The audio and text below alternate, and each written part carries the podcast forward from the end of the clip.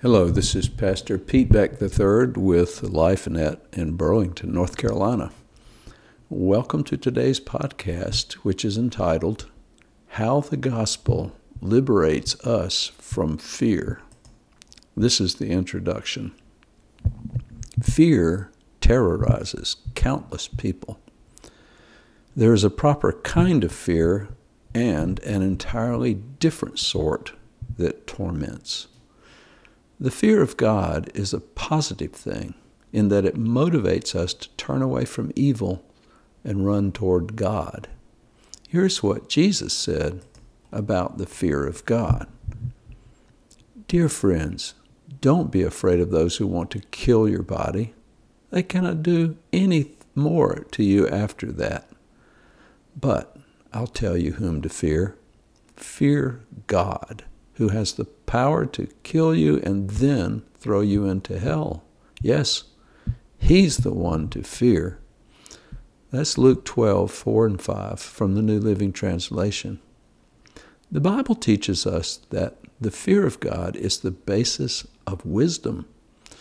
Psalm 111:10 reads, Fear of the Lord is the foundation of true wisdom.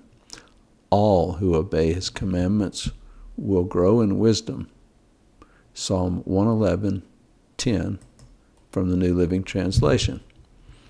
God is to be feared because he is our creator.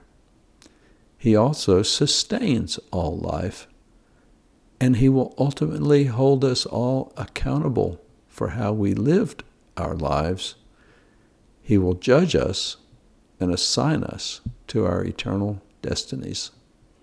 The Bible teaches us that his justice cannot and will not be circumvented. We will all reap the consequences of our actions.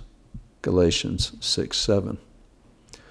The gospel, however, reveals the good news that although God wants us to properly fear and respect him, he has chosen to relate to us on the basis of a compassionate, fatherly love if we will accept the offer to be reconciled to him through faith in his Son, Jesus, the Messiah.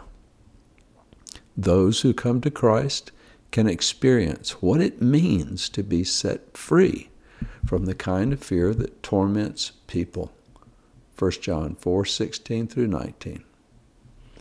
Tormenting fear can be broken down into the following categories: fear of powerlessness and the loss of autonomy, fear of shame and judgment, fear of pain and death, fear of invalidation, abandonment, and rejection, and finally, fear of the unknown.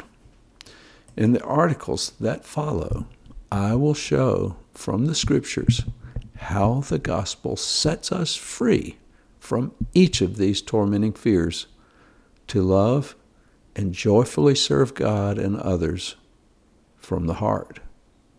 For now, let's close with the following foundational promise from Isaiah 41:10.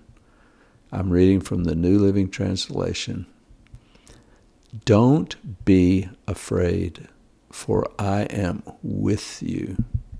Don't be discouraged, for I am your God. I will strengthen you and help you. I will hold you up with my victorious right hand.